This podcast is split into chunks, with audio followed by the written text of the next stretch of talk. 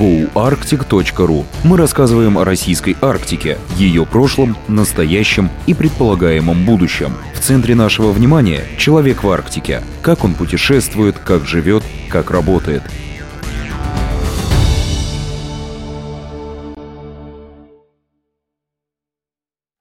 Развитие арктических городов. Цивилизация на топливе. Эпоха требовала новых городов. Конец XIX – начало XX века – особая эпоха развития на Крайнем Севере специфической группы городов, баз освоения крупных месторождений. По сути, именно с освоением новых крупных запасов природных ресурсов и началось индустриальное освоение Арктики. На Аляску индустриализация ворвалась с золотой лихорадкой, в арктическую Швецию – с освоением железных руд Кируны – в СССР первенцами индустриализации стали Кировск и Нарьян-Мар в европейской части страны. В азиатской части страны на севере Сибири первыми стали новые населенные пункты, обеспечивавшие вывоз ресурсов, как Игарка, и навигацию, как Диксон, на Дальнем Востоке – Магадан. Возникновение индустриальных центров было, по сути, революцией для Арктики. Но если вдуматься, то в глобальном масштабе это было лишь продолжением, выплеском в Арктику мощной волны развития ресурсных районов от Рура до Апалачей на запад и до Урала и Кузбасса на восток. В этой связи неудивительно, что по отношению к арктической экономике иной раз применяют понятие старопромышленных регионов.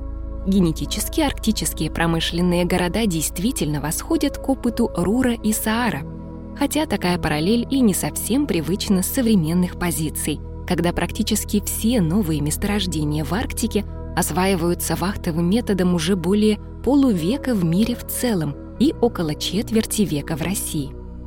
В современном мире среди арктических городов доминируют скорее столичные деловые центры, и только в России и особенно в Сибири доминируют города индустриальные.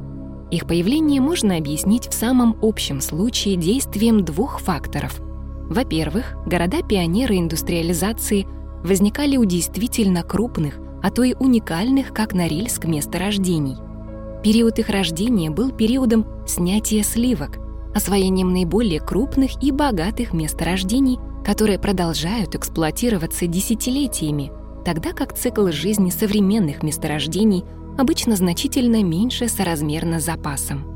Второй фактор — технологический. Развитие технологий ранней индустриализации Арктики было таково, что освоение и транспортировка ресурсов требовали создания стационарных поселений на месте. О распространившемся к концу XX века вахтовом методе при слабой организации транспорта поначалу не могло быть и речи ни в Сибири, ни где бы то ни было. Новые поселения в непосредственной близости, обеспечивавшие добывающую промышленность кадрами, а кадры, в свою очередь, социальными и культурными услугами, одеждой, простейшим инструментом, зачастую и продовольствием. Практически все арктические города этого периода имели огороды. Заметим, что немаловажную роль играло и обеспечение процесса освоения научными изысканиями. Новые города становились важными центрами исследований в области геологии, изучения вечной мерзлоты, агрономии – в рассматриваемый период такие города-базы возникали буквально по всей Арктике. Это Фэрбанкс, Доусон и Уайтхорс, возникшие в связи с золотой лихорадкой на Аляске, Кируна в Швеции и целый ряд новых городов Советского Севера от Кировска и Воркуты, Норильска и Магадана. В некоторых случаях месторождением условно можно считать местоположение, удобное для перевалки грузов, например, Игарка – или, допустим, бункеровки судов углем, например, Диксон. Аналогия с месторождением здесь уместна, поскольку, как и запасы месторождения, выгоды географического положения могут быть исчерпаны по мере изменения технологий. Здесь Диксон – яркий пример исчезновения потребности в бункеровке углем, а Игарка – в необходимости перегрузки леса с плотов на суда в низовьях сплавной реки. Еще ряд городов был основан в более южных районах в связи с освоением гидроресурсов, как Братск и Усть-Илимск. Эпоха северных городов при месторождениях стала закатываться в странах Запада уже в 1960-е годы, и сегодня таких городов буквально единицы, и они невелики по численности населения. например, Кируна и Лабрадор-Сити. В СССР период возникновения городов при месторождениях затянулся, в результате чего в Западной Сибири возникла беспрецедентная сеть городов. Сургутский историк Стась убедительно показал, что виной тому не столько плановая экономика, но скорее ведомственная. Города возникали как бы явочным порядком, а как раз плановые органы предлагали более экономные решения.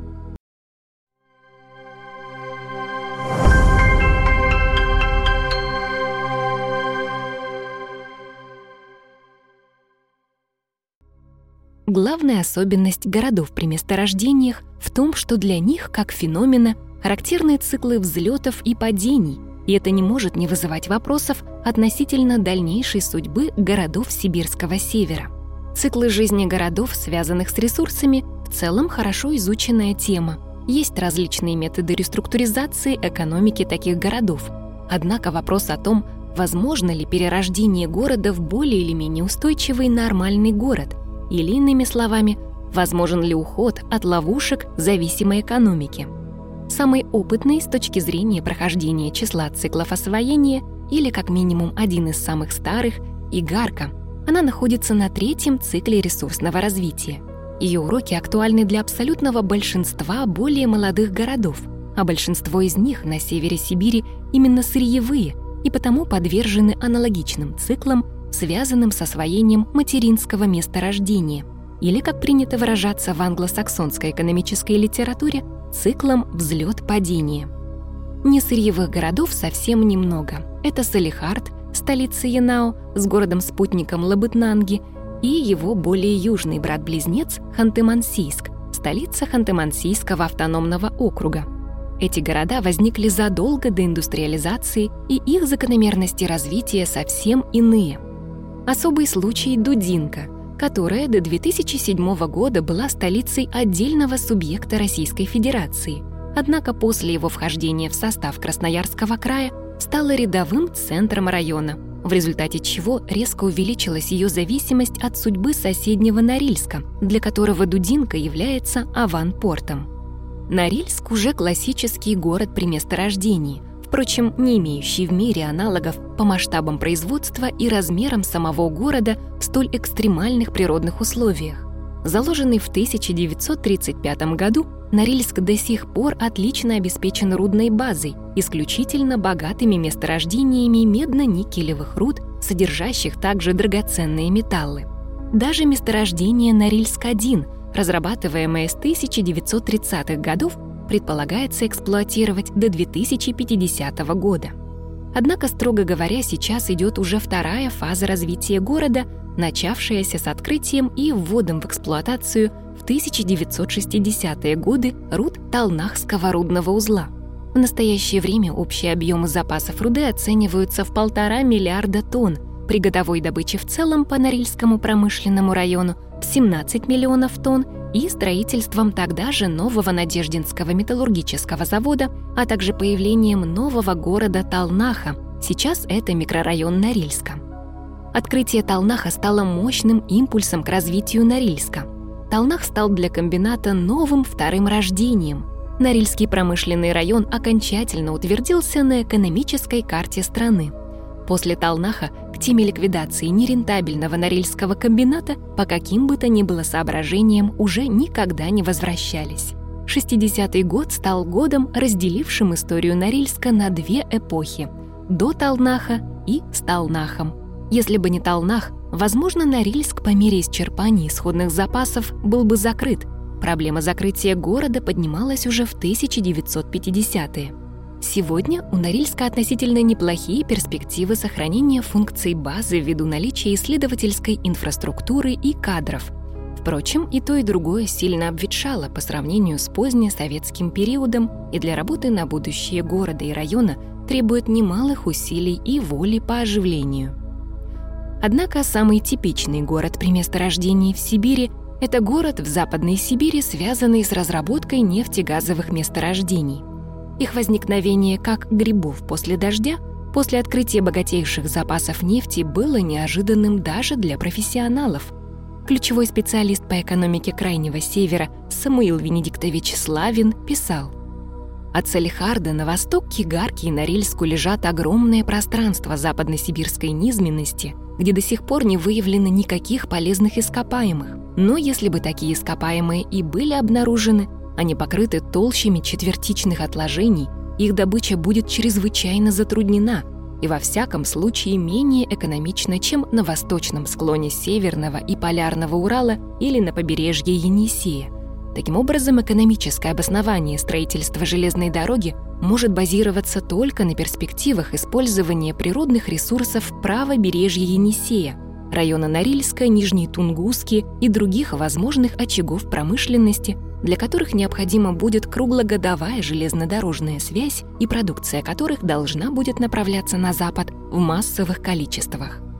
Славин опубликовал эти строки в 1961 в год, когда были открыты мощные месторождения на востоке Западной Сибири, и судьбе региона суждено было измениться радикально. В частности, навсегда был снят вопрос о целесообразности затопления значительной части западной сибирской низменности ради строительства гидроэлектростанции.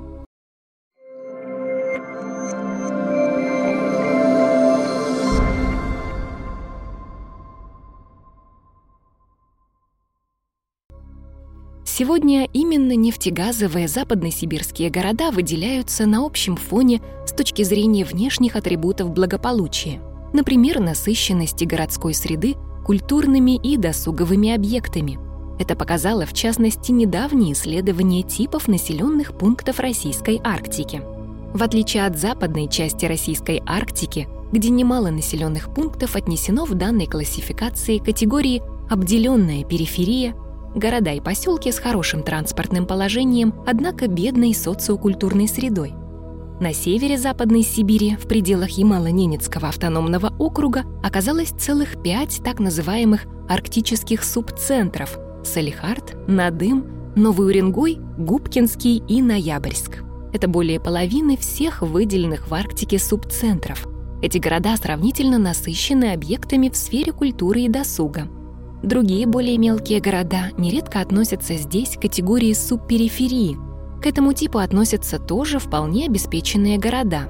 Но что характерно, нефтегазовая часть Арктики практически лишена потенциала инновационного развития.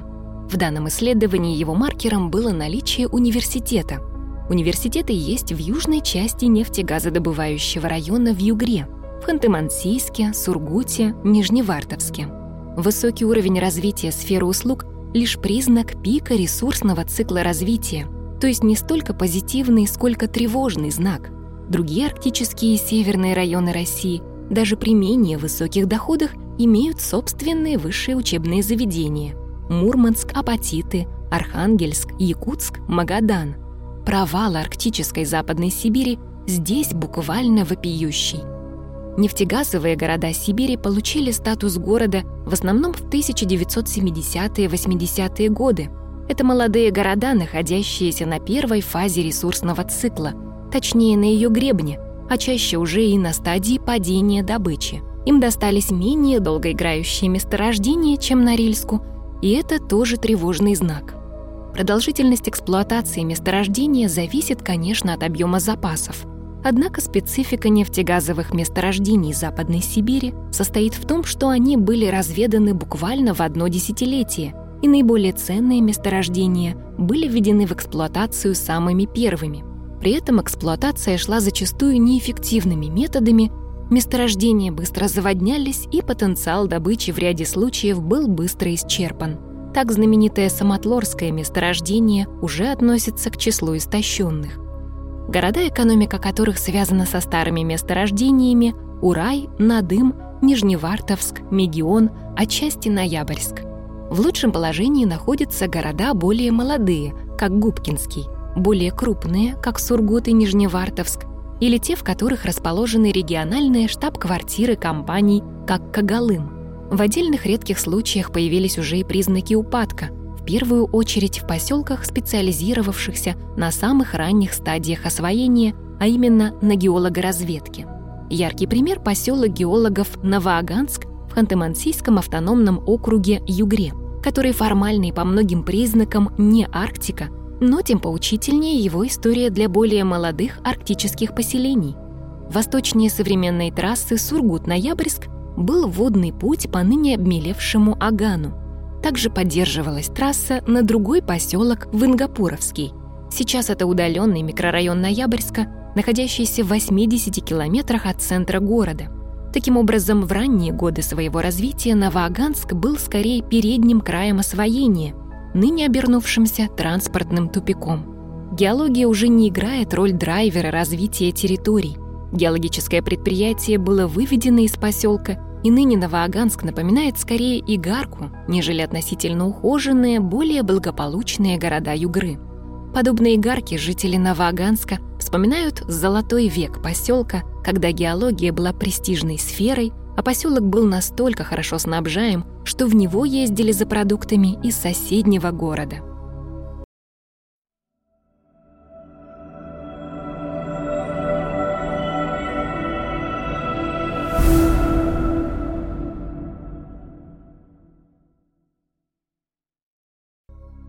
Жизнь после фронтира или кверти-эффект для районов нового освоения. Проблема будущего нефтегазовых городов Западной Сибири – одна из самых острых тем для северо-западной Сибири. Однако печальный опыт трех циклов развития Игарки не отменяет возможности преображения города. Вспомним эффект Джека Лондона и обратимся к его нюансам. Важно, что богатство сферы потребления фронтирных городов – никак не помогает этому эффекту и быстро уходит вслед за крахом градообразующего предприятия. О товарном изобилии в золотой век развития города или поселка вспоминают и в Новоаганске, и в Игарке. По всей видимости, чуть ли не единственный вариант выхода из ловушки фронтирного цикла – это превращение города из обслуживания месторождения в базу освоенческих услуг для окружающей территории – Термин был предложен иркутскими географами еще в 1970-80-е годы. База освоения понималась как пространственно-временная концентрация освоенческих услуг. Принципиальное отличие роли базы освоенческих услуг от роли города при месторождении состоит в том, что освоенческие услуги позволяют перезапускать фронтирный цикл освоения территории за счет открытия и вовлечения в эксплуатацию новых ресурсов – или, как говорят геологи, обеспечивая воспроизводство запасов, тогда как город при месторождении обслуживает эксплуатацию заранее заданного объема ресурсов. В 1970-е и 80-е годы, в свой «золотой век», Игарка отнюдь не играла роль базы. Технологии перегрузки леса в пакетах, позволившие добиться рекордных объемов перегрузки, пришли в Игарку извне – в качестве противоположного примера можно привести открытие второго дыхания Норильска в 1960-е. По мере истощения ранее открытых месторождений медно-никелевых руд стал вопрос о закрытии Норильска. Однако были открыты богатые новые месторождения в районе Талнаха, и началось сооружение новой инфраструктуры. Изюминка процесса состояла в том, что этот запуск был во многом местной инициативой, в городе хватило не только специалистов, материальных ресурсов и технологий, но и веры в город и смелости решений. В некотором смысле выполнение функций базы освоенческих услуг сродни хрестоматийной функции города как центра производства инноваций и рождения новых технологических укладов. Разница, впрочем, существенная. Классический город обеспечивает качественное интенсивное развитие экономики, тогда как город-база количественное, экстенсивное вширь. И тем не менее, здесь города выполняют свою ключевую функцию, задают стимул экономического развития всему окружающему региону или в северных реалиях не дают захлебнуться фронтиру. Это делают города-базы и не делают просто сервисные города, пусть и насыщенные сферой услуг, развившиеся на нефтяные деньги –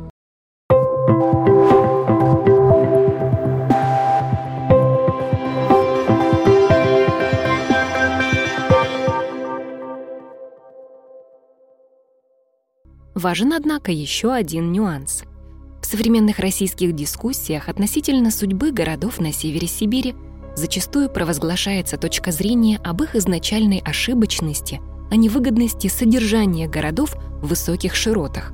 Однако авторы данной точки зрения совершенно не учитывают эффект возрастающей отдачи, вообще краеугольный в развитии городов. Именно накопленные активы, а не исходные преимущества, могут стать основой будущего развития. Здесь легко вспомнить классиков, от Николая Николаевича Баранского, который заметил, что город может сам себе создать положение, до Пола Кругмана, который в нескольких работах приводил пример Нью-Йорка, выросшего на канале Эри, однако уже около полутора веков нормально развивающегося и после окончания промышленного судоходства по каналу.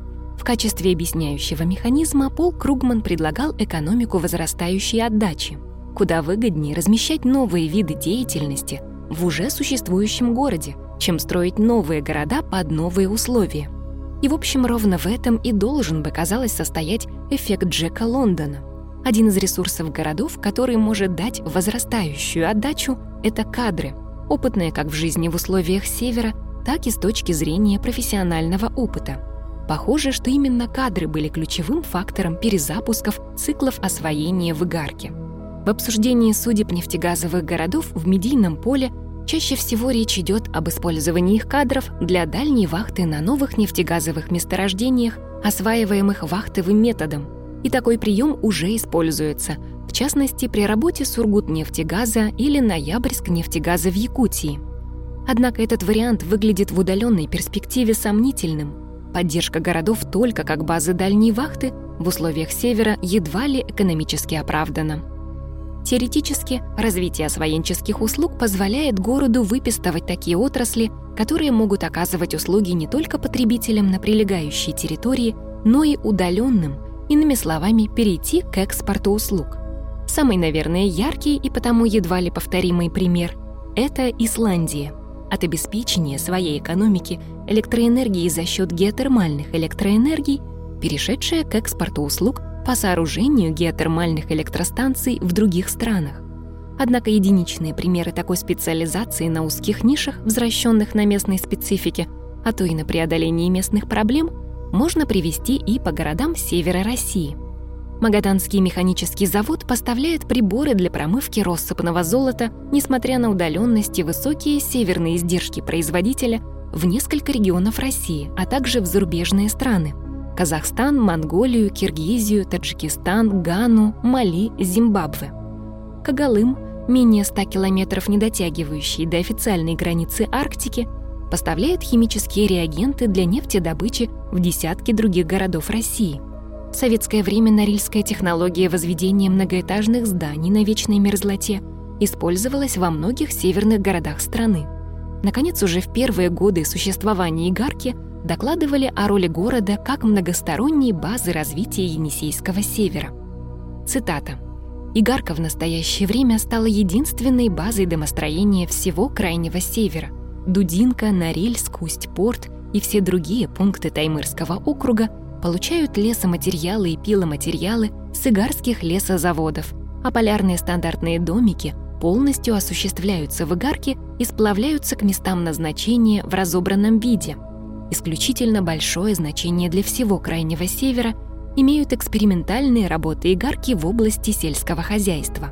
Игарские опыты показали, что проблема производства овощей и ряда других сельскохозяйственных растений может быть успешно разрешена в условиях сибирского заполярья, чем значительно передвигается граница земледелия.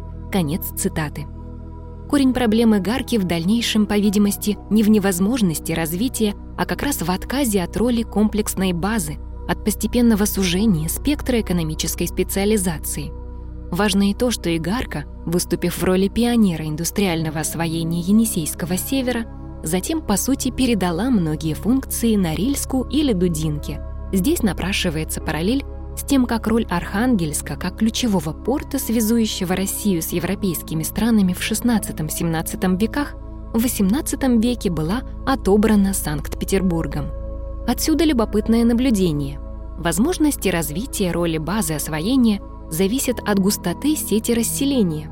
В условиях севера плотность городской сети, по-видимому, парадоксально не помогает, но усложняет развитие городов постсырьевой эры – в лучшем положении оказываются, конечно, города с более выгодным транспортным положением, как Сургут, более крупные, в первую очередь тот же Сургут, а также Нижневартовск, Новый Уренгой, Ноябрьск и штаб-квартирные, опять Сургут, а также Кагалым. Сибирские города при месторождениях порождение индустриальной эпохи, сталкивающееся с врожденной проблемой ресурсных циклов.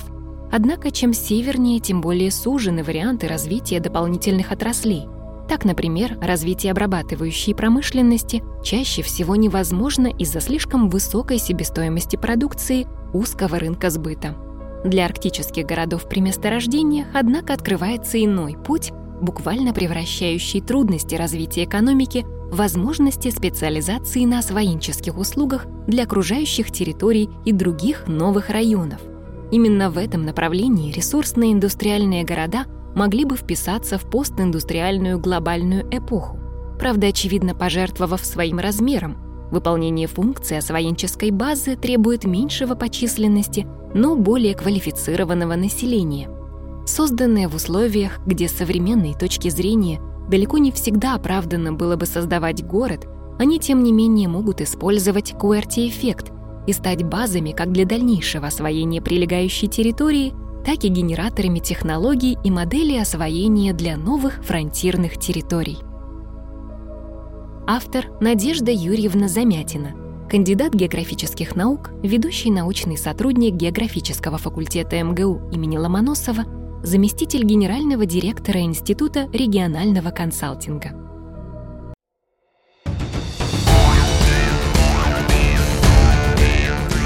Слушайте наши выпуски и читайте новые статьи на goarctic.ru. Портал ведется проектным офисом развития Арктики.